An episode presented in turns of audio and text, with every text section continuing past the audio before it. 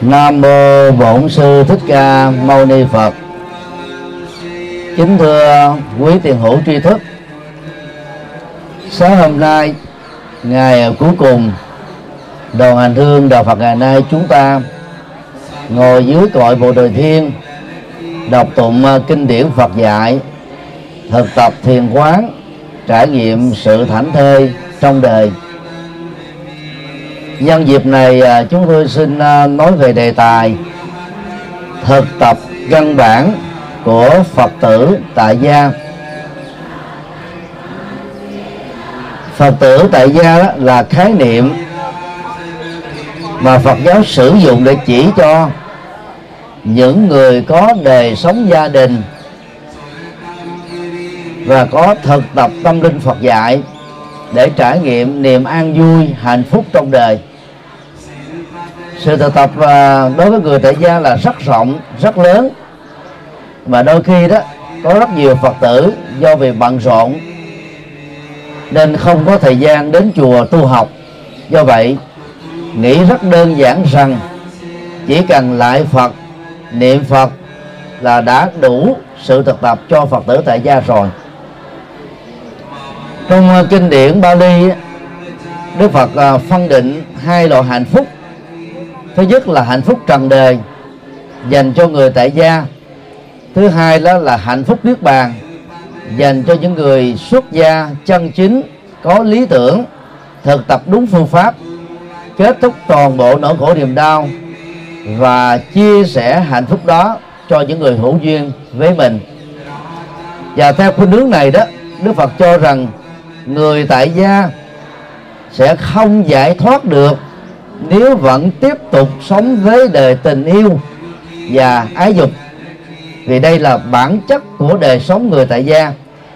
Cho nên à, Đức Phật thường khích lệ những người tại gia nào cảm thấy không thỏa mãn với các hạnh phúc mà mình đang có, muốn đạt được một hạnh phúc cao hơn, thì hãy phát nguyện trở thành các vị xuất gia chân chính và có lý tưởng.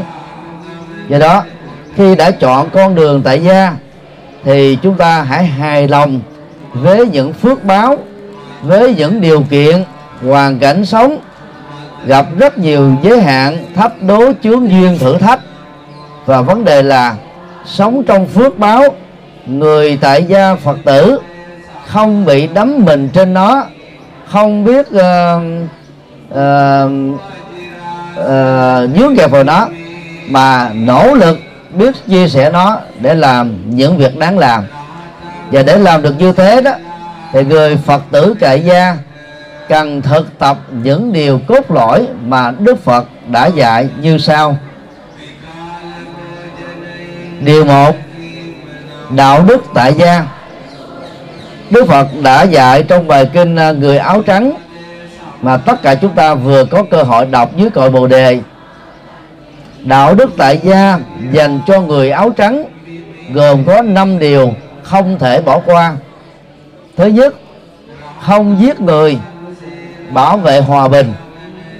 Điều đạo đức này đó kêu gọi tất cả chúng ta có những lời nói, hành động và ứng xử nếu không trực tiếp hoặc gián tiếp, mang lại hòa bình cho con người, hạnh phúc cho nhân sinh thì không có bất cứ một lý do nào ảnh hưởng đến mạng sống, sức khỏe của con người, động vật và môi trường xung quanh.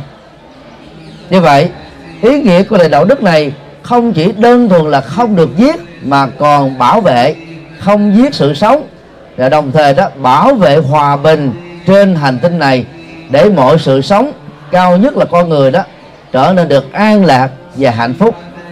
Nếu thực tập được điều đạo đức này thì tất cả các hình thái chiến tranh, khủng bố, xung đột, mâu thuẫn, loại trừ sẽ đến hồi kết thúc. Tuy nhiên, trong đạo phật đại thừa, đối diện trước tình huống bị giặc ngoại xâm thì tất cả những người phật tử là tại gia. Nhớ bốn trọng ơn, trong đó có ơn tổ quốc. Không thể bàn quan vô tích sự chúng ta được quyền tham gia để bảo vệ biên cương và cõi và độc lập chủ quyền. Nhưng khi làm công việc đó, đừng để cho động cơ trả thù, sân hận, khống chế mình. Hãy để cho ba đức tính sau đây, bi, trí và dũng chi phối để chúng ta giảm bớt đi những nghiệp sát và đồng thời đó, phát triển được những cái giá trị cao quý khi bảo vệ đất nước. Điều đạo đức thứ hai gồm có hai phương diện. Thứ nhất là bằng mọi cách, không vi phạm luật pháp về sự cướp đoạt tài sản của người khác, dầu là của nhà nước, của cá nhân, của tập thể. Những gì không thuộc về mình, nếu người ta không cho, thì chúng ta không lấy. Nhặt của rơi cũng trả lại cho các cơ quan chức năng của nhà nước để dựa vào luật mà người ta hành xử và đồng thời đó, ở phương diện thứ hai, người phật tử tại gia phát triển lòng từ bi, thấy nỗi khổ niềm đau của người khác về hoàn cảnh khó khăn cũng chính là bản thân mình. Từ đó, chúng ta mới chia cắt những phần chi tiêu của mình để giúp cho các mảnh đề bất hạnh hơn. Nhận thức được điều này, giàu rất bận rộn với các phật sự. Năm nào chúng tôi cũng cố gắng dành ra tối thiểu một tháng, dẫn hai đoàn hành hương để các quý phật tử thấy rất rõ, mình có phước hơn rất nhiều. Có tối thiểu là 500 triệu người Ấn Độ cùng đinh và khi chứng kiến qua các việc làm từ thiện, do chính chúng ta bỏ tiền và công sức ra, chúng ta sẽ thấy là cuộc sống của mình dù có khó khăn nhưng không đến nỗi nào nghèo khổ như những người cùng đinh tại Ấn Độ. Từ đó đó, chúng ta bớt than giảng, kết thúc than giảng, sống lạc quan hài lòng với những nỗ lực chân chính và kết quả đạt được từ những nỗ lực đó để chúng ta sống hạnh phúc hơn.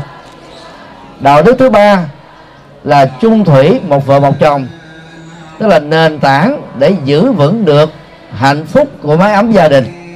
Và đây là yếu tố vừa là luật pháp, vừa xã hội, vừa đạo đức, vừa tâm lý mà tất cả những người tu học Phật, dầu là nam hay là nữ, hoặc giới tính thứ ba, cần tuân thủ để đảm bảo được hạnh phúc của chúng ta. Và đồng thời chúng ta xa lánh được các chứng bệnh truyền nhiễm lây lan qua đường máu, đường tình dục. Và nhờ đó đó, cái tổ ấm chúng ta được hạnh phúc. Muốn như thế đó, thì chúng ta phải tập hài lòng với người bạn đề mà mình đang có, theo luật pháp, thông qua khế ước hôn nhân chính thức. Và muốn cái sự hài lòng nó được bền vững đó, thì mỗi người vợ và người chồng phải đóng ba vai với nhau thứ nhất là người bạn chân thành của nhau. Như trước khi đến đến hôn nhân, phần lớn chúng ta đều đã trải qua giai đoạn tìm hiểu. Thứ hai là người bạn tình của nhau, biết các kỹ năng tâm lý, kỹ năng sinh học để cho ta mang lại sự thỏa mãn giác quan của người mình thương, mình yêu. Nhờ đó đó, chúng ta không tìm kiếm là phở, hủ tiếu, bánh canh giò heo bên ngoài. Rất nhiều dầu mỡ mà không an toàn thực phẩm và thứ ba đó, phải là người bạn đồng hành của nhau trên mọi nẻo đường đời. Phần lớn đó, lúc đầu mới thương nhau, ta đồng hành với nhau. Về lâu về dài đó, những cái cá tính phát sinh, người ta không còn hợp với nhau nữa. Lúc đó đó, người ta sống bằng thói quen thôi, ít tôn trọng nhau, ít nghĩ đến cái nhu cầu đồng hành với nhau. Và điều đó nó làm cho hạnh phúc gia đình ngày càng tăng vỡ. Hội đủ được ba điều kiện. Đôi bạn chân tình, đôi bạn tình và bạn đồng hành đó thì mỗi cặp vợ chồng sẽ hài lòng và bền vững trong hôn nhân. Đạo đức thứ tư là không lừa dối, không nói lời chia rẽ, không nói lời mất lịch sự, không nói lời vô ích. Giữ được bốn phương diện này đó, thì người tu học Phật sẽ có thể nói rất ít. Nhưng mà nói cái gì là chắc cú cái đó. Và đồng thời đó, Đức Phật khuyên chúng ta đó phát triển bốn đức tính truyền thông đối lập lại với bốn nội dung truyền thông. Tiêu cực vừa nêu, bao gồm nói những lời có sự thật để mang lại lệ lạc cho tha nhân, nói những lời đoàn kết hòa hợp để hóa giải hận thù, nói những lời lịch sự và có văn hóa để người ta nghe mà hài lòng, hạnh phúc, nói những lời có giá trị và lợi ích để xa lánh những lời tán gẫu, thị phi phu khống, xuyên tạc, vân vân mà thường đó những lời nói đó đó chỉ mang lại các phiền não cho mình và cho người. Như vậy khi uh, giữ được uh, bốn phương diện truyền thông của cái miệng và các hình thức tương đương qua email qua blog cá nhân qua các trang web qua audio qua video chúng ta sẽ góp phần thiết lập được niềm vui và hạnh phúc cho mình và cho người.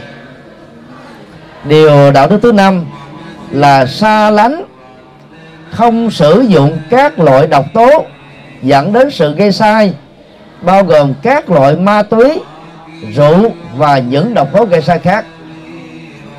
Đạo phật là nền minh trước duy nhất cấm những thứ này. Luật pháp thế giới ngày nay đó là nghiêm cấm ma túy, nhưng mà vẫn cho sản xuất rượu, buôn bán rượu, quảng cáo rượu và các độc tố vì những công nghệ này đóng thuế cho nhà nước nhiều hơn các loại hình công nghệ khác. Điều đó Phật thấy rất rõ cái nguyên nhân tiềm ẩn, nguy hại của các độc tố nói trên. Uống rượu vào người ta có thể bạo lực gia đình, bạo lực xã hội, hiếp dâm, trộm cắp, lừa dối, ẩu đả, giết người. Và do vậy, bằng sự ngăn chặn còn trong chúng nước điều đạo đức thứ năm sẽ giúp cho các gia đình đó được hạnh phúc hơn. Nếu các ông chồng thử hình dung, vợ của mình cũng uống rượu như mình, thì gia đình đó sẽ như thế nào? Chắc chắn là nát bét. Thế thì tại sao đàn ông cho phép mình được uống rượu mà lại không thích vợ mình uống rượu? Nên nó có một cái phân biệt đối xử, cái tính gia trưởng ở trong cái ứng xử đó. Do đó là người tu học Phật, lúc đầu hơi khó, chúng ta bỏ 10% sau đó 20 phần trăm 50 phần trăm 70 phần trăm. Đến lúc nào đó đó, bỏ trọn vẹn. Các tu sĩ khi vào chùa được huấn luyện, nhất là ở miền Nam, thậm chí trà còn không uống, cà phê không dùng, rượu bia không đụng đế chỉ uống nước lã không. Mà vẫn tư duy tốt, vẫn động não tốt, vẫn làm việc tốt, chứ đâu cần phải dùng kích thích tố mới có thể phát triển tư duy trên thực tế rất nhiều kích thích tố làm hại cho tư duy. Chứ không có tốt. Thì đó là năm thực tập đạo đức. Nếu ai chưa làm được trọn vẹn thì cam kết từ từ chúng ta phải làm được trọn vẹn. Và để mạnh dạng nương vào đức phật thực tập năm điều đạo đức á, thì các phật tử tại gia phải nhắc nhở người thân của mình rằng người đã chính thức làm đệ tử phật lỡ mà không làm được điều đạo đức nào đó, không vì thế mà tội nặng hơn. Cũng không vì thế mà tội nhẹ hơn. Về luật pháp, ai giết người trộm cắp, lừa đảo, thì luật pháp ở mọi quốc gia có khung hình phạt khác nhau. Không thể nào nặng hơn hay là giảm hơn được. Do đó, khi đã là phật tử rồi, mỗi khi lỡ làm những điều sái quấy với những điều đạo đức mà mình đã phát nguyện thực tập á, lòng chúng ta cảm thấy rai rứt từ đó, thúc đẩy một cái nhận thức và cam kết là không tái phạm thêm một lần nào nữa trong tương lai. Cho nên nó phát nguyện làm đệ tử Phật đó, thì nhân cách chúng ta sẽ dần dà được hoàn thiện. Rất nhiều à, Phật tử nam tâm sự với các thầy, các sư cô, kể từ khi chúng tôi đó làm Phật tử, gia đình chúng tôi hạnh phúc hơn vì khi đàn ông là Phật tử là hết uống rượu hết bia hết ờ, uh, kích thích tố. Thì cái đó nó làm cho nhiều bà vợ và những đứa con trong gia đình đó cảm thấy là chồng và cha của mình dành thời gian nhiều cho gia đình hơn. Và điều đó là hoàn toàn có lợi cho chúng ta. Vấn đề hai thực tập và bốn tâm cao thượng trong à, bài kinh à, người áo trắng mà chúng ta vừa đọc đó thì Đức Phật đề cập đến à, bốn cái cao thượng, đó là nương tựa vào Phật bậc tự giác cao thượng, nương tựa vào chánh pháp, chân lý cao thượng, nương tựa vào tăng đoàn, chân nhân cao thượng, nương tựa vào giới đức, đó là đức hạnh cao thượng. Ngoài bốn phương diện cao thượng này ra đó, thì trong kinh tạng Bali và A Hàm Tương Lương Đức Phật đề cập đến bốn loại tâm mà người tu học Phật cần thực tập, phát triển để chúng ta trở thành những nhân cách cao thượng dễ gần gũi. Bốn nhân cách cao thượng đó bao gồm nhân cách từ, nhân cách bi, nhân cách hỷ và nhân cách xả. Thứ nhất là nhân cách từ trong tiếng Bali gọi là meta. Dịch nôm na là tình thương. Nhưng mà nó nó chưa lột tả hết được các cái nội dung và nội hàm chứa đựng ở trong từ meta của Phật học. Meta trong Phật học á, được hiểu trước nhất á, là những hành động phát xuất từ một nhận thức mang lại niềm vui cho tha nhân nhưng không gây phương hại cho mình mang lại niềm vui cho mình nhưng không gây phương hại cho người khác. Điều này nó rất là khó thực hiện. Mà cần phải có trí tuệ thì chúng ta mới phát triển được tâm từ một cách trọn vẹn. Nội hàm thứ hai đó, thực tập tâm từ. Chúng ta sẽ mang lại những giá trị lệ lạc, hạnh phúc và bình an cho tha nhân. Như vậy, những người nào làm được ba phương diện đó được xem là đang phát triển tâm từ đó là nhân cách rất là vĩ đại làm cho chúng ta trở nên rất vô ngã rất vị tha rất bao dung rất năng động rất tích cực nhập thế yêu đề phụng sự đóng góp à, luôn luôn là xung phong tình nguyện hy sinh. Cái phần hưởng lệ lạc về cho mình đó là rất ít. Nhân cách uh, bi được hiểu uh, trong tiếng Bali đó là Karuna. Có nghĩa đen là thể hiện sự cảm thông sâu sắc trước nỗi khổ niềm đau của tha nhân. Dĩ nhiên là nó khác với cái cái cái lòng à, à, trột dạ hay là à, chua sót thông thường. Chua sót thông thường là nó bị chi phối bởi cái cảm xúc mà thường chị em phụ nữ đó là rất nặng về phương diện cảm xúc chua sót này. Ví dụ như à, thấy một người nào đó giả vờ giả vờ khóc lóc nài nỉ xin thì chúng ta rất khó cầm lòng và do vậy dễ dàng tặng biếu cho họ. Nhưng mà cái người đau khổ thật sự đó chúng ta thông cảm được nguyên nhân khổ đau của họ hoàn cảnh dẫn đến khổ đau của họ để từ đó chúng ta cam kết tìm ra một giải pháp để giúp cho họ khắc phục được các vấn nạn này. Và điều đó nó liên hệ đến kiến thức cần câu và con cá.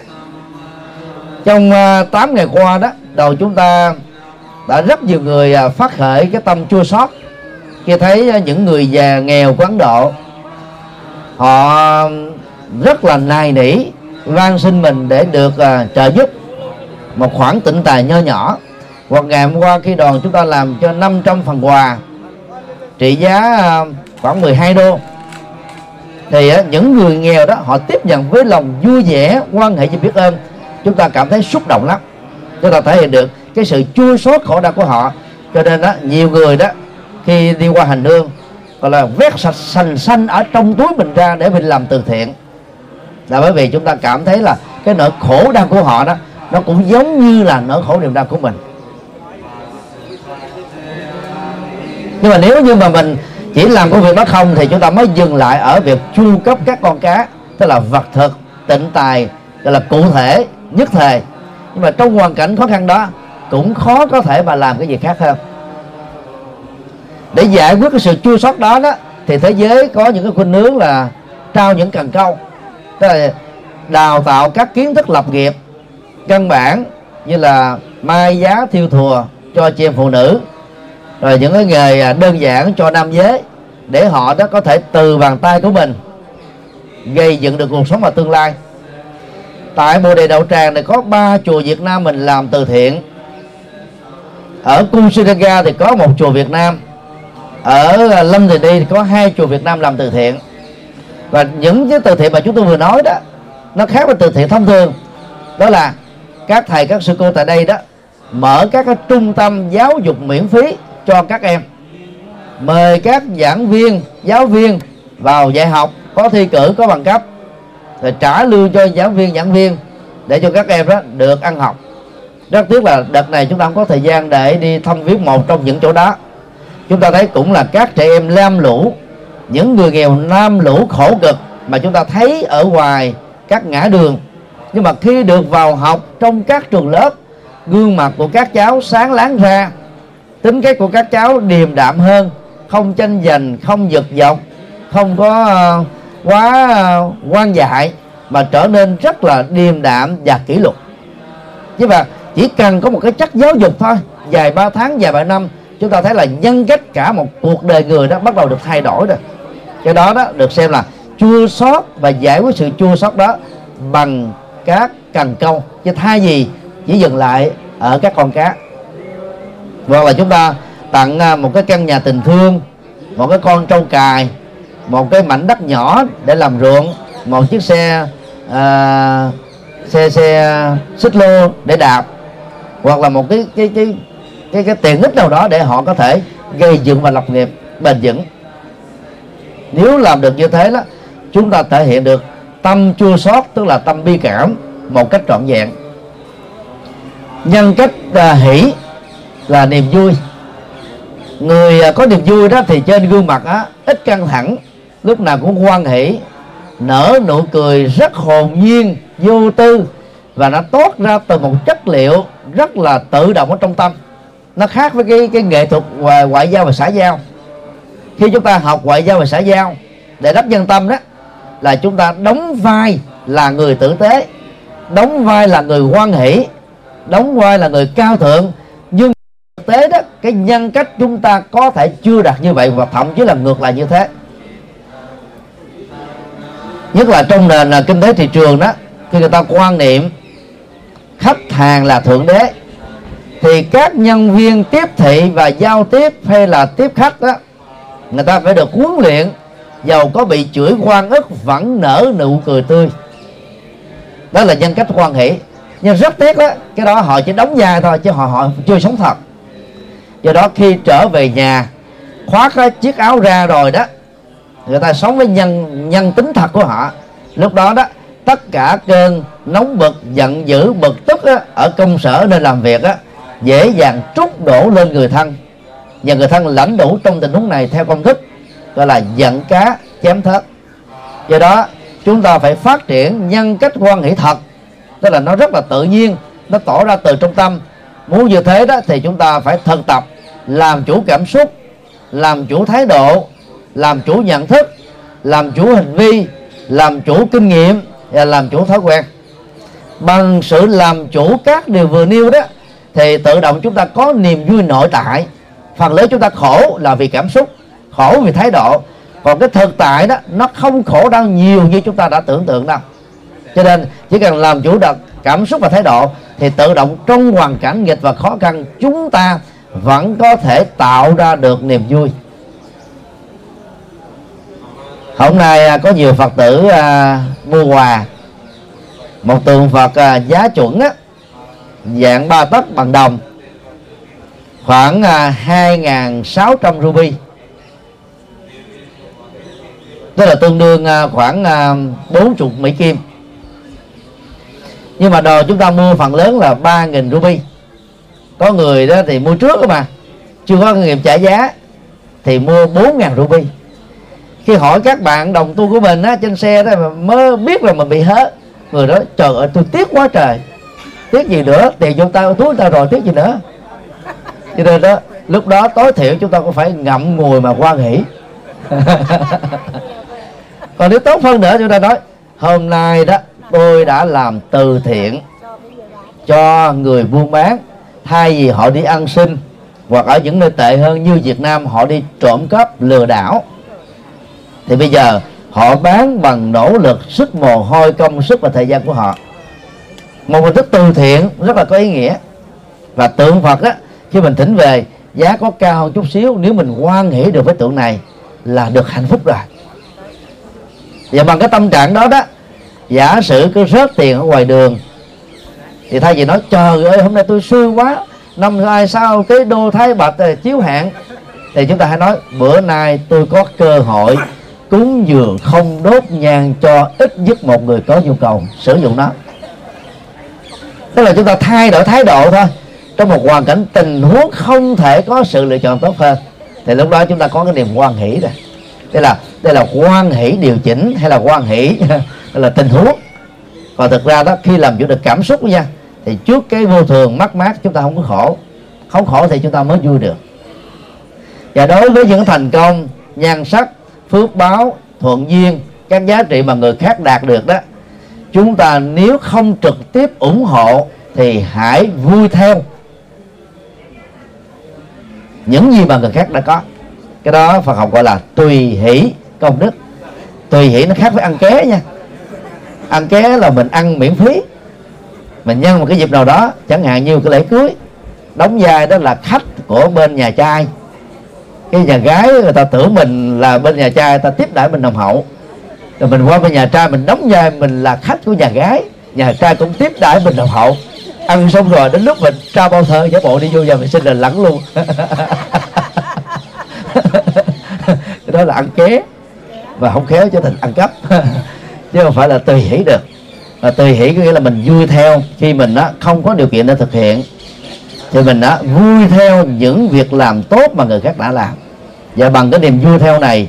Cộng với cái niềm vui nội tại đó, dầu chúng ta sanh ra với cái gen ADN tạo thành một cái nhân thể không được đẹp, chỉ cần có hai niềm vui đó thôi, quý vị cảm thấy là mình sẽ đẹp hơn. Quý vị cứ về làm thử đi, lấy một cái tấm gương. Nha, bắt đầu từ ngày hôm nay mình soi chiếu lâu lâu cũng đem ra tấm gương, nam có một tấm gương. Ai hỏi mình nói mình à, không phải là điệu đâu, mà xem coi gương mặt mình đã quan hỷ chưa? Lúc nào mình giận lên cũng mở tấm gương ra coi coi thấy mình giống khí độ không? Chắc chắc cũng gần giống ha. mà lúc nào quan hệ mở ra thấy giống phật gì là thấy giống bồ tát qua thế âm thấy giống phật thích ca là ok. Là bằng cái cái cái nhân cách quan hệ đó đảm bảo trong giao tế đó chúng ta mang niềm vui hạnh phúc nụ cười cho người khác. Người đó rất đắc nhân tâm. Ông chồng nào á, mà lúc nào cũng quan hệ như thế thì vệ vợ ở nhà làm ô xin của hạnh phúc. Bà vợ nào đó lúc nào cũng vui vẻ với chồng. Chồng làm gì cho mình một cái là cảm ơn và nở nụ cười. Quan hỷ đó thì ông chồng ông làm đầy tớ ông cũng vui. Do đó có niềm vui đó là chúng ta rất thành công trong xã hội. Nhân cách uh, xã là buông bỏ các nỗi khổ niềm đau buông bỏ các thái độ tiêu cực. Nó khác với buông bỏ trách nhiệm nha rất nhiều phật tử hiểu sai lầm khi thực tập tâm xã, bỏ trách nhiệm, bỏ công việc làm, bỏ chồng con. Suốt ngày chỉ đi đến chùa niệm phật tụng kinh bái sám thôi. Nghĩ như thế là mình đã được giác ngộ, đã được tiến bộ tâm linh. Cái đó là chối bỏ trách nhiệm, chứ không phải là buông xả theo lời Phật dạy. Buông xả nó chỉ được áp dụng trong tình huống khi vô thường đến, khi khổ đau xuất hiện. Thay vì cái phản ứng thông thường của chúng ta đó là khổ do tiếc nuối khổ do bực tức, khổ do oán hận, khổ do quan trái, khổ do ức chế, khổ do bị bất công thì chúng ta thực tập buông xả để rũ bỏ các nỗi khổ niềm đau đó vào trong sọt rác. Vì những thứ này nó không xứng đáng để chúng ta lưu trữ ở trong đảo qua ký ức. Cho nên là phải khép lại các quá khứ, khép lại nỗi khổ niềm đau, khép các bất hạnh và do đó tập thói quen là đừng kể chuyện ngày xưa. Thường người lớn tuổi á, có thói quen đó là nói chuyện đời xưa. Ít nói chuyện đời nay lắm. Còn tuổi trẻ đó nói chuyện đó, ngày mai. Mà theo đức phật ông muốn hạnh phúc là phải nói chuyện hôm nay chứ không phải nói chuyện hôm qua mà nói chuyện đó, ngày mai. Thì chỉ cần nhớ cái thì quá khứ và tương lai là khép lại. Yeah, tập trung vào hiện tại vì tương lai là kết quả của hiện tại thôi đầu tư thật tốt ở hiện tại thì tự động chúng ta có một tương lai tươi sáng. Và do đó đó sự thực tập buông xả như thế đó sẽ giúp cho chúng ta được hạnh phúc và bình an trong đời. Còn trách nhiệm chúng ta vẫn giữ năng động nhập thế à, làm rất nhiều việc nhưng mà chúng ta không cảm thấy mệt mỏi. Còn người mà không có buông xả được á làm xong một việc rồi đó về nghỉ tới nghỉ lui uh, uh, ngồi chéo con ngỗng rồi đưa tay lên trán. Trần trọc băn khoăn giấc chẳng thành mà chẳng phải lo đại sự gì hết. Chỉ lo những cái chuyện tiểu tiết không đáng đâu vào đâu. Buông xả sẽ giúp chúng ta bỏ được bệnh lo, bệnh căng thẳng, bệnh tích tiếc nuối bệnh quan tưởng, bệnh mộng tưởng, bệnh tương lai. Và do vậy chúng ta sống rất là là thiết thực ở hiện tại này. Đó là bốn nhân cách tâm cao thượng không phải chỉ dành riêng cho tu sĩ mà các phật tử tại gia cần phải thực tập để có một cuộc đời tươi sáng. Điều ba. Bốn điều đắc nhân tâm. Đây là một trong những lời dạy mang tính ờ, uh, xã lề học xã hội học giao tiếp. Trước khi uh, là đức phật đó thì ngài đã từng là nhà chính trị với tư cách là đông cung thái tử. Đông cung thái tử là hoàng tử duy nhất ở trong một hoàng triều. Được nhà vua trao cho cái quyền kế ngai vàng. Và khi là đông cung thái tử đó, thì tất đặt ra đã có cơ hội giao tiếp với các thành phần trong xã hội gồm có giới chính trị giữa các nước lân bang với quan tước ở trong triều đình với kinh doanh ngoài xã hội và tất cả các thần dân. Cho nên đó, đức phật đã thấy rất rõ đó, là nếu các cái tương quan xã hội mà không dựa vào bốn yếu tố này đó, thì cuộc đời nó trở nên nó khổ đau lắm, bất hạnh lắm. Do đó đó, người tu học Phật, nhất là tại gia, cần phải thực tập bốn điều đắc nhân tâm. Chữ hán dịch là tứ nhiếp pháp. Nó rất là khó hiểu. Pháp là điều thôi bốn điều.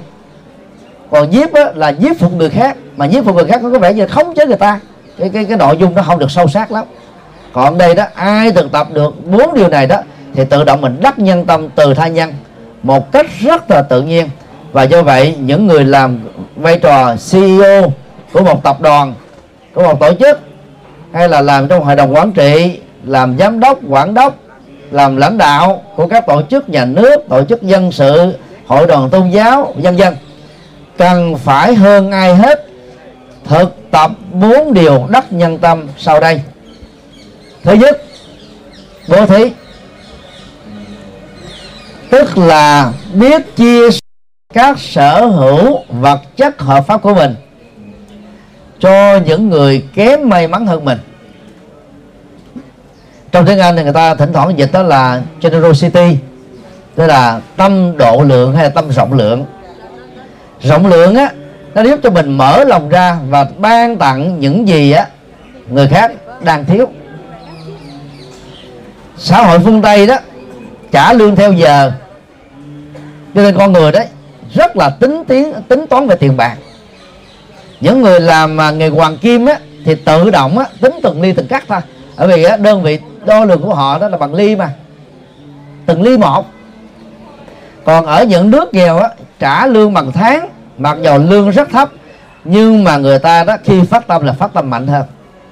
Tính theo tỷ lệ tiền lương đó thì á, những người đó nhà nghèo đôi lúc là phát tâm tốt hơn là những người nhà giàu. Vì người nhà nghèo ta thông cảm được nỗi khổ niềm đau của những người khác. Còn trong số những người giàu có mà khi mà thực tập được cái tâm độ lượng đó thì tự động đó họ vĩ đại hơn những người bình thường rất là nhiều thời đức phật thì cấp cô độc là một đại gia triệu phú có được tấm đồng vĩ đại đó. Tên ông là Sudatta dịch nghĩa là tu đạt. Nhưng mà người ta ít gọi ông là tu đạt mà ta gọi ông là gì? Cấp cô độc. Đây là một cái cái danh hiệu cao quý mà người dân á, đã tôn vinh ông vì ông á, đã chu cấp và dưỡng nuôi một cách vô điều kiện cho các thành phần cơ nhở bất hạnh thiếu thốn nghèo khó mà không cần phải đi xin xỏ gì ông. Ông thấy như là một trách nhiệm xã hội cần phải làm thôi. Do đó đó học theo hạnh này các phật tử tại gia nên à, nhớ lời phật dạy trong kinh tăng chi đó. Cái cái tài chánh à, à, mình à, thu hoạch được hàng tháng đó chia làm bốn phần.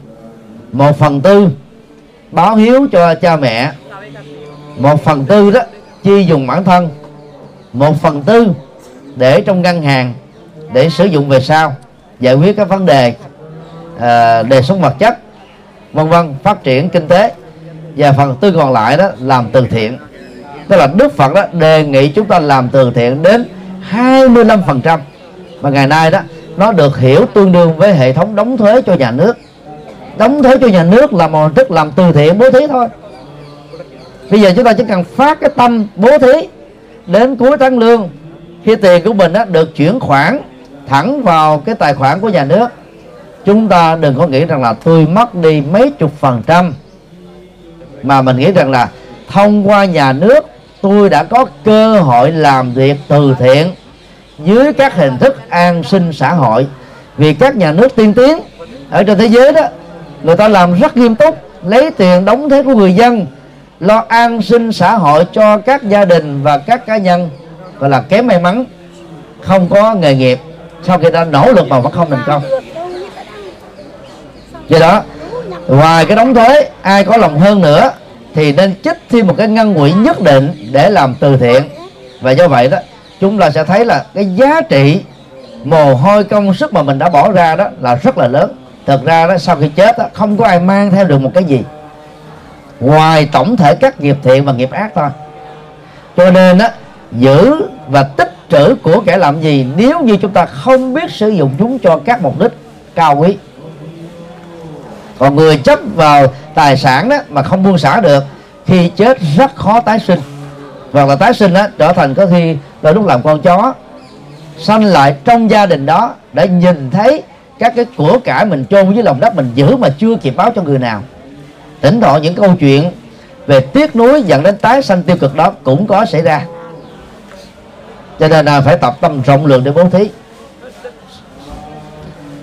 Đất nhân tâm hai là ái ngữ, tức là dùng lời đẹp, lời lịch sự, lời à, tốt à, quý, lời cao thượng để diễn đạt trong các phương tiện truyền thông. Người Việt Nam của chúng ta khi hận thù ai đó là rất là hận giai do đó đó, cái mâu thuẫn dân tộc giữa hai chính thể Việt Nam Cộng Hòa và Việt Cộng đó, sau 40 năm độc lập rồi mà vẫn chưa kết thúc được. Bởi vì phần lớn người Việt Nam mình có cái tâm bế móc, đào sâu vào cái cái cái đời sống riêng tư của người khác. Đôi lúc tranh biện về một nội dung nào đó, người ta không tranh biện trên phương pháp luận và nội dung đó, mà người ta đi đánh cá nhân. Cái đó đó, người ta gọi là ám sát nhân cách vốn là điều rất tối kỵ trong các cái tranh luận, thảo luận về học thuật giữa cá nhân với cá nhân, giữa tập thể với tập thể. Do vì cái tâm à, câu mắt đó đó mà người Việt Nam mình bị ảnh hưởng. Rồi à, ứng xử cho cái ảnh hưởng đó đó là phân biệt dùng miền, dẫn đến những cái lợi ích nhóm. Cho nên là chúng ta dễ dàng phê phán trên nền tảng dùng miền chẳng hạn như có cái câu à, nói à, trong à, tiếng việt không được hay ho lắm. Nó đặt trên nền tảng của của, của phân biệt và chấp trước dùng miền mà. À, quảng nam hay cãi quảng ngãi hay lo bình định co ro thừa thiên nít hết. Thì cho cái người mà đưa ra cái nhận xét này rất là thiển cận rất là là thành kiến. Có thể là cái đối tượng mà nhân vật phát biểu đó giao tiếp á, chỉ có bốn tỉnh thôi và có thể mình suy luận rằng họ sống ở những cái tỉnh này. Họ thấy những người quảng nam hay cãi. Thực tế có nhiều người quảng nam dùng ở xà beng mình khại nưỡi răng họ họ cũng không nói nữa. Họ rất là thầm lặng người nào cãi cãi chứ phải người nào là quảng nam cũng cãi hết đâu. Quảng ngãi đó có nhiều người đó, họ lo ngắn lo dài lo trong lo ngoài lo trong nhà lo ngoài phố lo quá khứ lo tương lai. Rồi dướng vào chúng mình lo còn nhiều người bình định đâu có co ro. Họ năng động như là quyến huệ. Phụ nữ bình định là đánh võ, còn giỏi hơn chồng. Nói đâu mà mà nói là họ co ro sao đúng được. Còn đổ thừa thì thừa thiên nít hết, tức là ăn trên đầu người ta, là là là dành cái thành quả. Cái đó là nói như vậy là thành kiến. Có rất nhiều người thừa thiên huế, rất khiêm tốn, rất khoan nhượng, rất nhún nhường, rất nhượng bộ, rất lịch sự, rất vô ngã cho nên những cái cá tính xấu nó thuộc về người phàm. Cho đừng gán nó lên dùng miền nào hết á. Thì gán là dùng miền đó là chúng ta phân biệt đối xử dùng miền. Và khi mình nhận thức điều đó đó, chúng ta sẽ không bao giờ sử dụng những cái câu nói như vừa nêu. Để cái truyền thông của chúng ta đó thể hiện được tính ái ngữ. Một trong những phương tiện ái ngữ đó đó là cái ngữ điệu. Trong lúc mà chúng ta thể hiện các cái câu nói trên chữ viết chúng ta không có thể thể hiện được cái ngữ điệu. Bây giờ chúng ta thử uh, hình dung uh, hai câu hai câu. Một câu sau đây mà có hai ngữ điệu khác nhau. Bà đâu rồi ra đi ăn cơm. Đó, nếu ông chồng mà nói nhỏ nhẹ như thế đó thì ông chồng rất là đang trông đợi bà vợ của mình nhanh à, hơn chút xíu để ăn cơm để cái nhà khỏi chờ. Mà nếu như ông ấy đang cáo gắt á, ông ấy phát phát biểu như thế này bà đâu rồi ra đi ăn cơm thì cái đó chúng ta thấy là hết từ ái rồi. Mặc dầu nội dung là từ ái, thái độ quan tâm là từ ái, động cơ là từ ái, nhưng cách thể hiện ngữ điệu đó đã làm cho ngôn ngữ đó không còn là từ ái nữa. Con người là loài động vật cảm xúc, cho nên con người rất phức tạp về cảm xúc. Các cái ngữ điệu đó đã làm cho người ta tiếp nhận đó với các cái phản ứng tâm lý rất là khác nhau.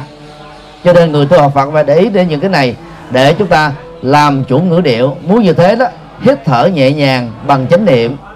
Trước khi phát biểu một cái gì đó, đang lúc giận, lúc bực tức, lúc khó chịu là nhớ đừng phát ngôn. Vì lúc đó chúng ta đánh mất sự kiểm soát. Dễ dàng đó để lại cái ám ảnh xấu, cái ấn tượng tiêu cực ở người khác. Về sau này rất khó có thể tháo mở được. Cho nên là nỗ lực dùng lời từ ái để chúng ta đối xử với nhau còn những người à, mất cái khả năng nói đó thì ta thể hiện ngôn ngữ bằng à, là cơ thể. Ví dụ như cái mình chỉ như mặt như thế này là người ta nghĩ rằng là mình đang muốn đánh họ, kiếm chuyện với họ, khó chịu với họ. Còn nếu mình giơ cái tay như thế này là đang à, tìm niềm vui, đang thiết lập bạn bè, ban giao tình hữu nghị, vân vân. Tức là các cái bàn tay của chúng ta, cơ thể chúng ta, nó thể hiện các dấu hiệu mà dựa vào đó ta thể hiện được thái độ và cảm xúc của mình thì cũng cần cần phải làm chủ đương các cái cái cái dấu hiệu ngôn ngữ của cơ thể để chúng ta không làm cho người khác đó mất lòng và làm được như thế. Chúng ta được xem là thực tập được tâm từ ái, ngôn ngữ từ ái, hành động từ ái và điều này nó dẫn đến sự đắc nhân tâm. Đắc nhân tâm ba lệ hành có ghi đen đó là các hành động mang lại lợi ích cho xã hội. Đối với các uh, loại hành động đó đó thì người tu học Phật á, cần phải tình nguyện làm sung phong mà làm. Phật giáo có khái niệm rất hay là công quả tức là bỏ công sức mình ra làm một cách miễn phí và phát tâm lành để có được một cái thành quả lớn cho xã hội và trên thực tế đó, mình là người hưởng được cái quả công đức đó thôi, chứ không ai khác. Năm lần à, thuyết giảng à, cho 2.100 phạm nhân tại trại giam K20 Quỳ Dùng Trôm tỉnh Bến Tre. Và năm lần cho 5.500 phạm nhân ở tại trại giam Sơn Phú 4 thành phố Thái Nguyên á. Chúng tôi đã dùng cái khái niệm là các à, anh chị em hãy phát tâm làm công quả trong nhà tù và khi nghe được giải thích họ mừng lắm. Thay vì á tù ở Việt Nam là lao động khổ sai làm từ sáng cho đến chiều tối để hết thời gian để thay đổi nhận thức thì mình làm một cái tâm trạng đó chúng ta cảm thấy là bị ức chế lắm bị bóc lột sức lao động lắm chúng ta không có hoàn thiện được. Bây giờ mình tình nguyện làm công quả đi. Một ngày 8 giờ mình lao động trồng rau à, nuôi cá làm gỗ làm tiện hàng vân vân không lấy lương gì hết, vì trong nhà tù ai cho lương đâu lấy. Và mình cứ nghĩ mình làm công quả như là làm công quả cho một ngôi chùa. Thì các nghiệp thiện này lớn rất mạnh là vì nhờ chúng ta phát tâm lành. Và nó có thể góp phần, gọi là, chuyển hóa được các cái nghiệp trộm cắp. Ngập lừa đảo, nghiệp lừa đảo về kinh tế. Mà theo đó chúng ta mới bị giam nhốt ở trong à, ngục giam. Sau uh, các lần uh, hướng dẫn thực tập thiền và ăn chay một ngày ở tại trại giam đó thì uh, giám thị của trại giam cho biết đó, là tình trạng đại bàng đen đại bàng đỏ nó giảm đi khá đáng kể đến sáu bảy phần trăm. Và các anh em không cần phải dùng uh, gậy dùng kỷ luật phạt người ta tình nguyện sung phong làm tốt hơn. Đó là mới chỉ có diễn ra vài lần thôi mà nó còn có kết quả tích cực như thế rất tiếc là luật Việt Nam hiện nay còn quá giới hạn. Chưa cho phép tôn giáo vào trong trại giam để hướng dẫn tâm linh. Họ chỗ nào cho đó là do giám thị đó, họ có tầm nhìn xa, hiểu biết rộng, có thiện cảm với Phật giáo. Chứ còn theo luật á, là không được. Và nếu làm được điều đó đó, chúng tôi tin chắc rằng là xã hội ngày càng được tốt đẹp hơn. Vì nhà tù hồ cao, hào cao, tường cao hào sâu tường cao đó không thể nào chuyển hóa được tâm thức được. Nó chỉ ngăn chặn tội phạm thôi trừng phạt tội phạm thôi. Chuyển hóa tâm thức mới giúp cho người ta bỏ ác làm lành đúng nghĩa. Do đó nó phải thực tập à, à, lệ hành. Tức là những việc gì mà lợi cho người khác là chúng ta làm. Và hiểu nhân quả sẽ giúp cho chúng ta lệ hành được nhiều hơn. Vì mình làm thiện cho người khác phụng sự cho một ngôi chùa làm tốt cho một cộng đồng trên thực tế là chúng ta làm tốt cho mình ở tương lai. Và những người thân chúng ta được hưởng lây à, ít nhất vài phần trăm nhất định. Cho nên đó phải tin nguyện và sung phong làm. Chứ đừng chờ kêu mới làm hoặc kêu làm rồi bắt đầu tìm lý do phân bì rồi à, đưa lý do để thoái thác trách nhiệm. Đó là chúng ta vẫy tay chào với các cơ hội quý báu mà mình đang có. Đất nhân tâm bốn là đồng sự. Tức là chúng ta khi đã làm lãnh đạo rồi phải chấp nhận sự lãnh đạn. Hòa nhập vào, cùng làm việc với những người dưới trướng của mình. Chứ còn lãnh đạo mà mình chỉ chỉ tay năm ngón không là rất khó thành công. Tướng ngày xưa đó, tại sao đó, lính là trung thành với họ? Bởi vì họ dám nói dám làm và họ là người xung phong đi trước, chứ không phải là lính đi trước bằng kinh nghiệm và sự điềm tĩnh, họ có thể tồn tại trong các cái trận chiến. Còn những người nhút nhát, hèn nhát, sợ hãi thì lại thường chết sớm. Cái quy luật bù trừ nó là thế. Do đó là làm lãnh đạo dầu là tổ chức chính trị của nhà nước, tổ chức dân sự, tổ chức xã hội, tổ chức tôn giáo. Chúng ta phải là người dám lãnh đạn, tức là sung phong tinh nguyện và cùng làm với những người đồng hành với mình cái đó nó tạo ra sự gần gũi tạo ra tính cách là thân quen. Và do đó đó chúng ta mới lắng nghe được những lời góp ý hay những cái sách giỏi để chúng ta sử dụng cho những lần sau.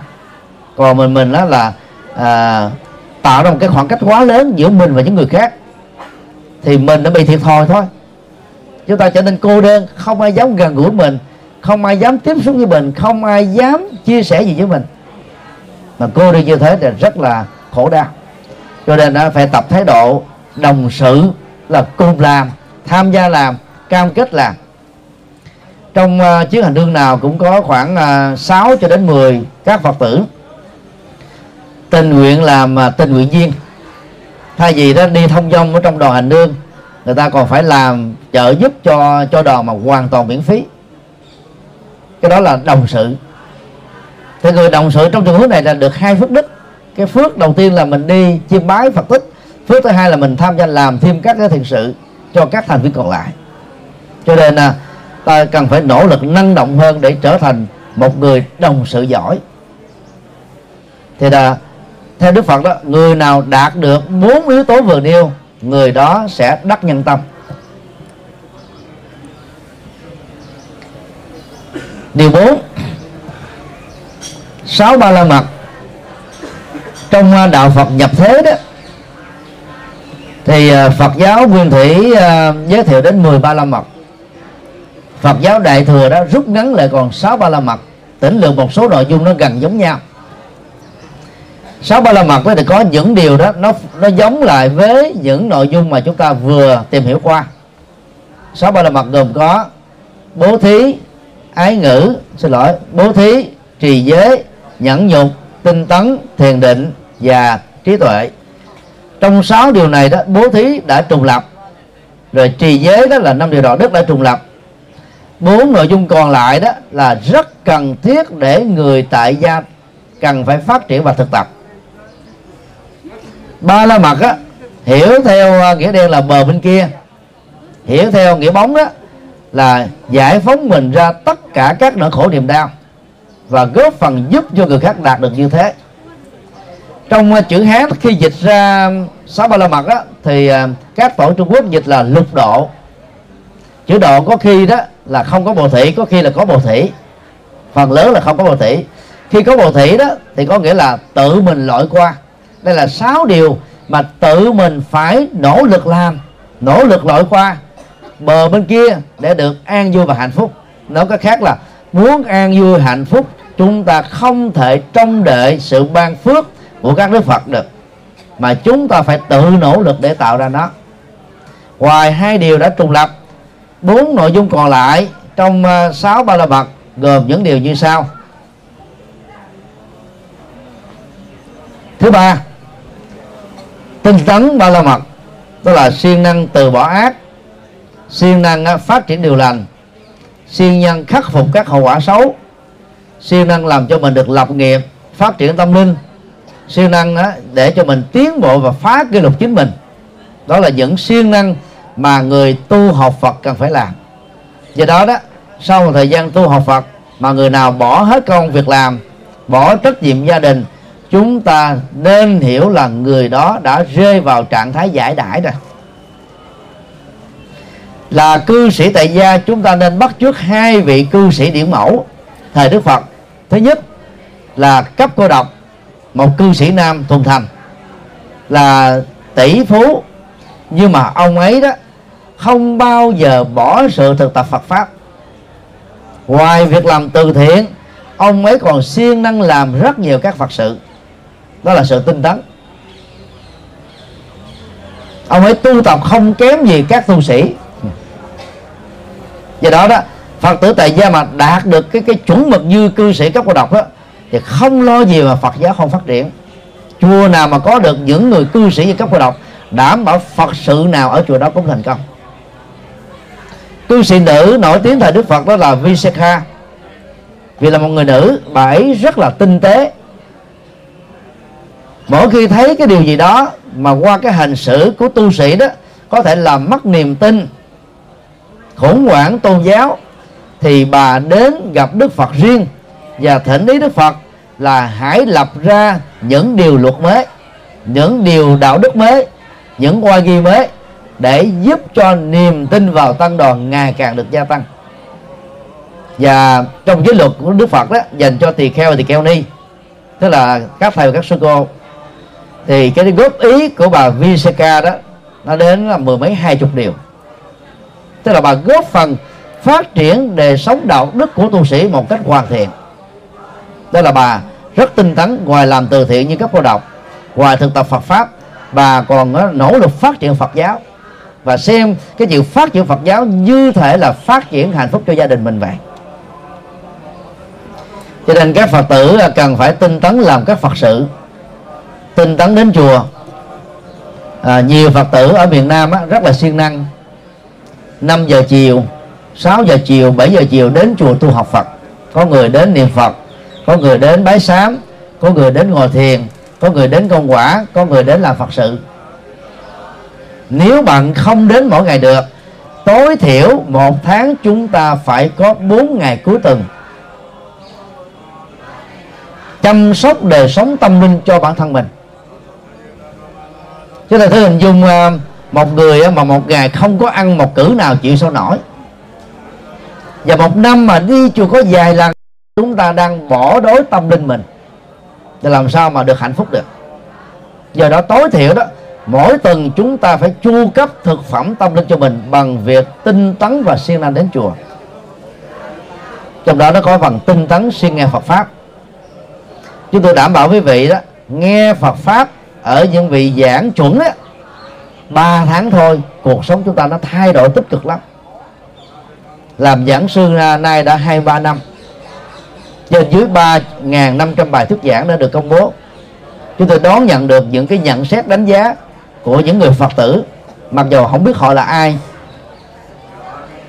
Họ gửi qua email, gửi qua nhắn tin, những lời biết ơn. Khi thực tập theo những điều hướng dẫn, họ có được kết quả. Và do đó chúng tôi cam kết với vị rằng là khi mình mới nghe đó, có thể mình buồn ngủ. Vì có nhiều vị thầy giảng, trong đó có chúng tôi không có tạo hài được và không thích tạo hài.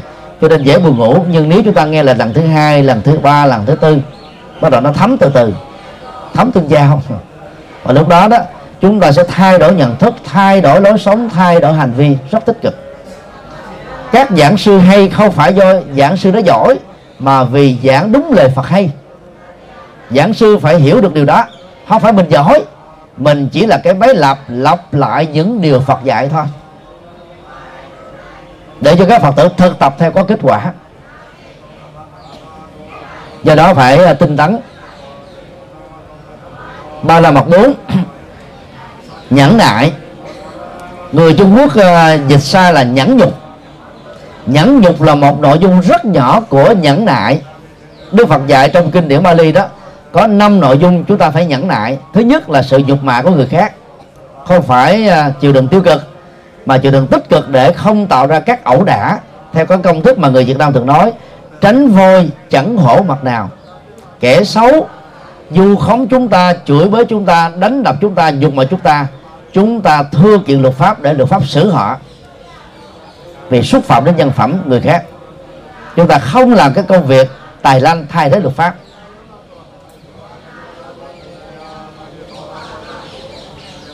Thứ hai đó là nhẫn nại thời tiết và khí hậu.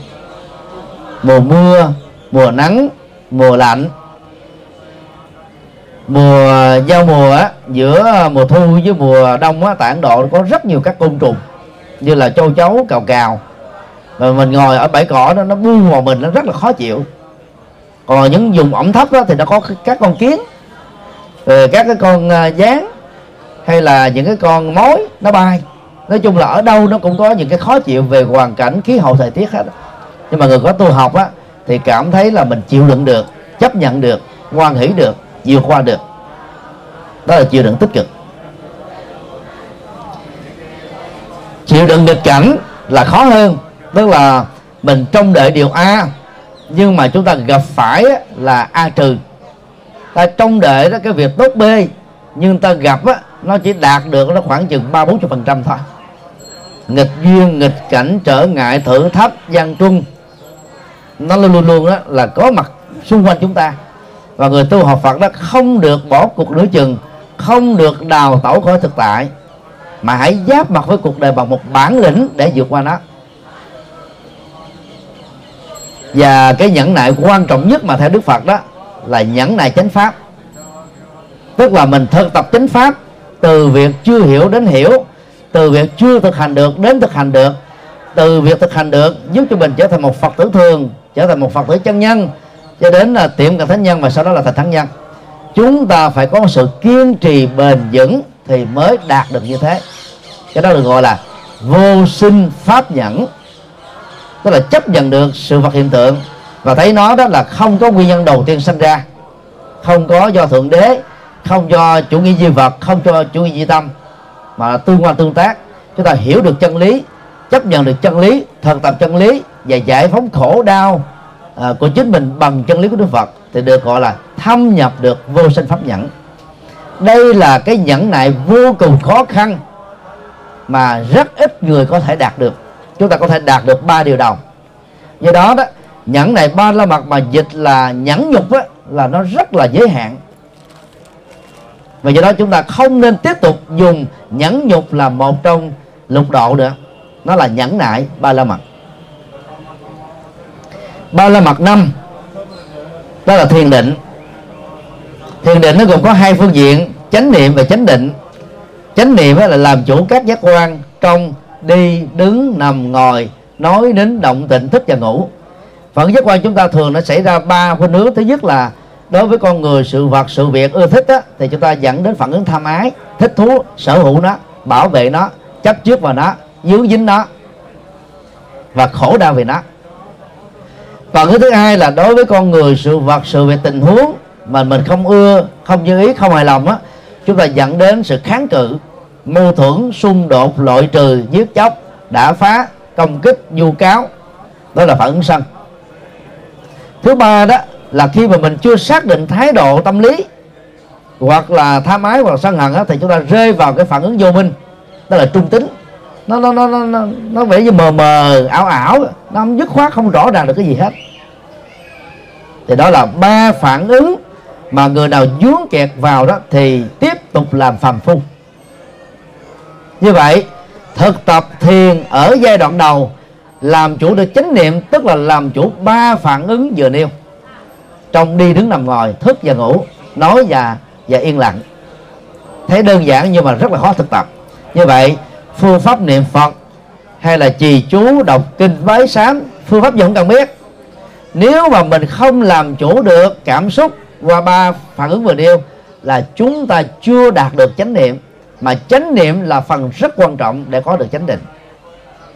Và chỉ với chánh định chúng ta mới có được trí tuệ, đúng nghĩa thôi chánh định đó thì à, trong kinh đức phật dạy có bốn loại định khác nhau. Định thứ nhất đó là bỏ ái để có được cái hỷ lạc. Bỏ ái đây là bỏ tình yêu và tính dục. Người tại gia đó chỉ hạn chế nó thôi. Đối với đối tượng vợ thật và chồng thật của mình. Cho nên chỉ đạt được một phần nhỏ của sơ thiền, chứ không thể nào giống như các vị tu sĩ chân chính và có lý tưởng thiền thứ hai đó là bỏ cái cái cái cái an lạc hạnh phúc của thiền một để chúng ta đạt được cái hạnh phúc nội tỉnh sâu lắng hơn. Đó là nhờ nhờ nhờ thực tập thiền định mà chúng ta đạt được, gọi là định sanh hỷ lạc. Thứ ba là ly hỷ diệu lạc, tức là tất cả các cái niềm vui, tất cả các tùy hỷ đối với các phận giác quan chúng ta ngừng lại hết để chúng ta tìm kiếm và chứng đạt được cái sự an lạc hạnh phúc nội tỉnh sâu lắng thật sự bên trong. Và thứ tư đó là xả niệm thanh tịnh tức là buông mọi ý niệm ý niệm về quá khứ về tương lai về sắc thanh hương về xuất pháp về nỗi khổ niềm đau về mộng tưởng vân vân. Thì lúc đó đó tâm chúng ta trở thành là một ờ, chân không thanh tịnh. Mà trong chân không đó, thì không có sự rơi không có sự bám. Khi tâm không có sự rê không có sự bám vào dục giới sắc giới vô sắc giới vì giờ mọi thứ trên đời đó thì lúc đó chúng ta sẽ an lạc tuyệt đối thanh tịnh tuyệt đối. Và ngay địa điểm này nếu hướng tâm về tam minh thì theo đức phật đó hành giả sẽ chứng đắc được lần lượt các quả thánh a la hán đó là à, thực tập thiền định mà người tu học phật á giàu theo pháp môn nào cũng không thể bỏ qua. Có một cái hay đó là 13 tông phái của Nhật Bản tiếp thu lại 10 tông phái của Trung Quốc á, dầu là tình độ tông hay là mật tông.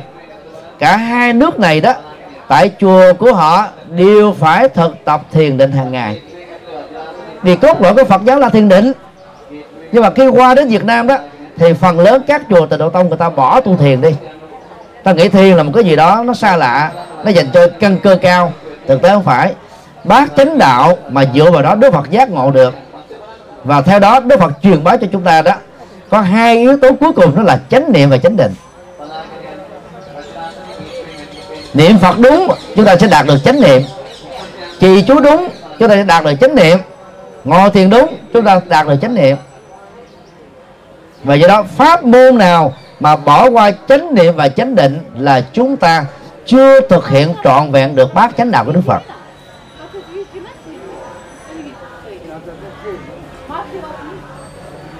Và ba la mật cuối cùng đó là trí tuệ. Trí tuệ đó khác với trí thức. Kiến thức đó chúng ta có thể đạt được từ sách vở, qua tự học hay là học ở trường lớp. Từ ờ, chủ nghĩa kinh nghiệm cá nhân. Những người nào buông trải vào đời sớm đó thì tự động có kinh nghiệm nhiều. Một đứa trẻ mồ côi sẽ lanh hơn đứa trẻ được cha mẹ cưng chiều đó gấp ít nhất là bốn năm lần. Vì cái kinh nghiệm ờ, khổ đau của cuộc đời nó nó nó nó tiếp thu quá nhanh, thì tự động nó trở nên già dặn hơn, gọi là già trước tuổi hơn. Đó là những kiến thức kiến thức từ cái thất bại, kiến thức từ khổ đau, kiến thức trước, kiến thức từ học lớn kiến thức từ học bài bản. Tất cả cái này đã có học thì có biết. Nhưng nó chưa phải là trí tuệ. Còn trí tuệ đã được định nghĩa trong kinh đó là kiến thức về nhân quả kiến thức về đạo đức hoặc là những hành sự dựa trên kiến thức. Mà theo đó, đó chúng ta không bao giờ phạm luật và không bao giờ phạm những cái sai lầm. Đó là người có trí tuệ. Như vậy chúng ta đừng ngộ nhận rằng là khi đức phật nói ngài có nhất thiết trí là ngài như đêm, ngài đều thấy rõ mọi thứ như là thấy cái vân tay trong lòng bàn tay. Hoặc là những thứ ngài không học đến ngài cũng biết, cái đó là chúng ta cường điệu, tô trét cái vần hào quang lên đức phật thôi. Đức phật đã phủ định việc này ở trong kinh trường mộ. Và ngài đã phê phán mahavira là người sáng lập ra đạo kỳ na. Ông ấy tự xưng rằng ông ấy là nhất thiết trí. Ngài như đêm thức và ngủ. Việc gì trên thế giới này, ông ấy đều biết rõ như là thấy các cái vân tay trong lòng bàn tay của mình. Đức Phật đã nói nhiều lần rằng đó là một tuyên bố rỗng tuếch, tức là không có chân lý. Ngay cả Đức Phật á, muốn biết về quá khứ thì ngài phải định tâm trong vòng một tích tắc. Ngài mới sử dụng cái kiếp sống nào đó trong quá khứ để làm bài học giáo dục đạo đức ở hiện tại. Bởi vì Đức Phật dạy khép quá khứ lại mà. Chứ cái van quá khứ đó Đức Phật lúc nào cũng khóa lại. Khi nào cần dùng thì Đức Phật mới lấy ra cái van tương lai đó là thiên nhĩ thông à, thiên thiên nhãn thông. Đức Phật cũng khóa lại khi nào cần biết về cái tương lai của chúng sinh để giáo dục đạo đức cho họ thì Đức Phật mới mở cái van đó ra thôi. Đức Phật sử dụng cái van hiện tại vì chủ trương Đức Phật là là hiện tại lạc trú xây dựng cái an lạc hạnh phúc bây giờ và tại đây thôi. Đó là cái trí tuệ trong ứng xử và trí tuệ trong lối sống để đạt được trí tuệ đó thì à, người tu học cần phải thực tập ba phương diện. Thứ nhất là trí tuệ do học rộng hiểu nhiều kinh điển Phật giáo. Đây là điều rất quan trọng. Mà phần lớn á, các tu sĩ chúng ta đó ít để ý đến do bị ảnh hưởng theo cái nền Phật học Trung Quốc tại các trường Phật học ở Việt Nam. Hòa thượng Thích Nhất Hạnh là người rất có công trong việc mở ra cái khuynh hướng học rộng hiểu nhiều về Phật pháp tại Việt Nam trong thời cận đại này.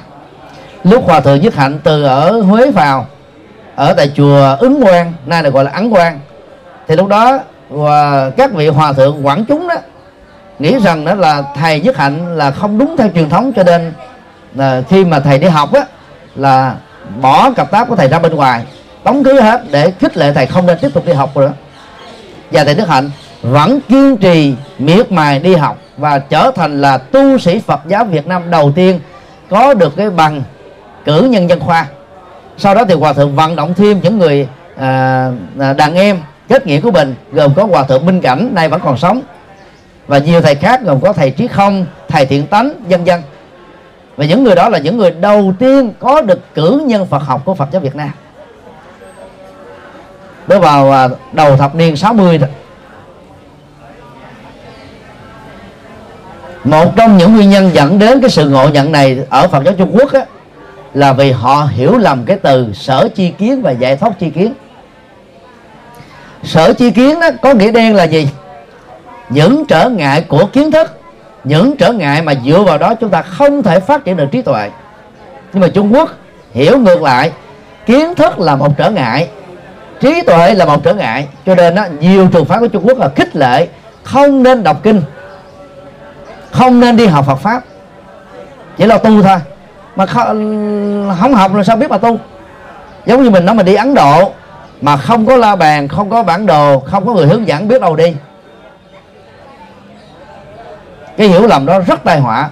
Nó dẫn đến là hai chục thế kỷ tại Trung Quốc và gần 21 thế kỷ tại Việt Nam, gần như 80% các tăng ni đó là chọn con được không đi học, trở thành các tu sĩ rất bình dân mặc dù đời sống đạo đức của các vị rất tốt nhưng mà không có kiến thức thì làm sao hướng dẫn được Phật tử tại gia?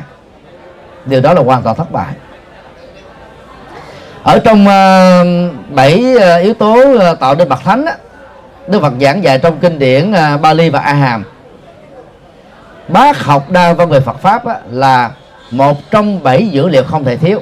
Và ở trong kinh Tân Tương Đức Phật nói người tu sĩ hay là Phật tử mà không biết vững Phật pháp thì không thể nào chứng đắc quả thánh nhân. Đây là điều mà Phật tử tại gia phải lưu tâm. Cho nên á, trong tam quy y, chúng ta có một cái câu rất hay ở quy pháp là gì? Mình phát nguyện thâm nhập kinh tạng trí tuệ như hải. Kinh tạng là kho tàng kinh. 45 năm thuyết giảng của Đức Phật là khoảng 30 ngàn bài kinh. Mà các Phật tử đó mà chỉ đấm được một, hai, ba bài kinh là không thấm bé vào đâu hết á chúng tôi tu này là 32 năm. Đọc kinh mỗi ngày. Ôn lại mỗi ngày mà đôi lúc còn quên. Còn các quý vị đó phải lo công ăn việc làm. Nhiều thứ khác mà không đọc kinh này là lấy đâu mà biết được phương châm Phật dạy. Theo đạo Phật mà mình không hiểu được Phật dạy đó là rất khó để thành công và hạnh phúc được. Cho nên đó phải thâm nhập kinh tạng bằng cách là đọc nhiều kinh. Cái hiểu lầm thứ hai của Phật giáo Trung Quốc đó là giải thoát tri kiến nghĩa gốc của từ này đó là kiến thức về sự giác ngộ. Ở trong kinh Bali, Đức Phật lặp lại khoảng 300 lần cái công thức này. Kiến thức về sự giác ngộ được mô tả bằng bốn câu như sau. Tái sanh đã tận, hạnh thánh đã thành, việc nên đã làm, không còn trở lại sanh tử này nữa. Bậc giác ngộ nào cũng hiểu được điều đó và phải tuyên bố điều đó. Nhưng mà Trung Quốc là dịch nghĩa ngược lại giải thoát tri kiến, giải thoát là là động từ giải phóng. Tri kiến đây là tăng ngữ. Giải phóng tri kiến chứ là quăng bỏ kiến thức đi, quăng bỏ cái hiểu biết đi, quăng bỏ cái học hỏi đi. Từ đó nó dẫn đến tình trạng đó là đại đa số tăng đi không chịu học. Mà không chịu học thì truyền bá mê tín gì đoan. Một, hai bài kinh hướng dẫn thì quá dễ. Phải học rồi mới hướng dẫn được nhiều kinh. Còn bây giờ mình chỉ học có một kinh, ba kinh, rất dễ. Người chậm lục nhất là 3 tháng là hiểu được rồi.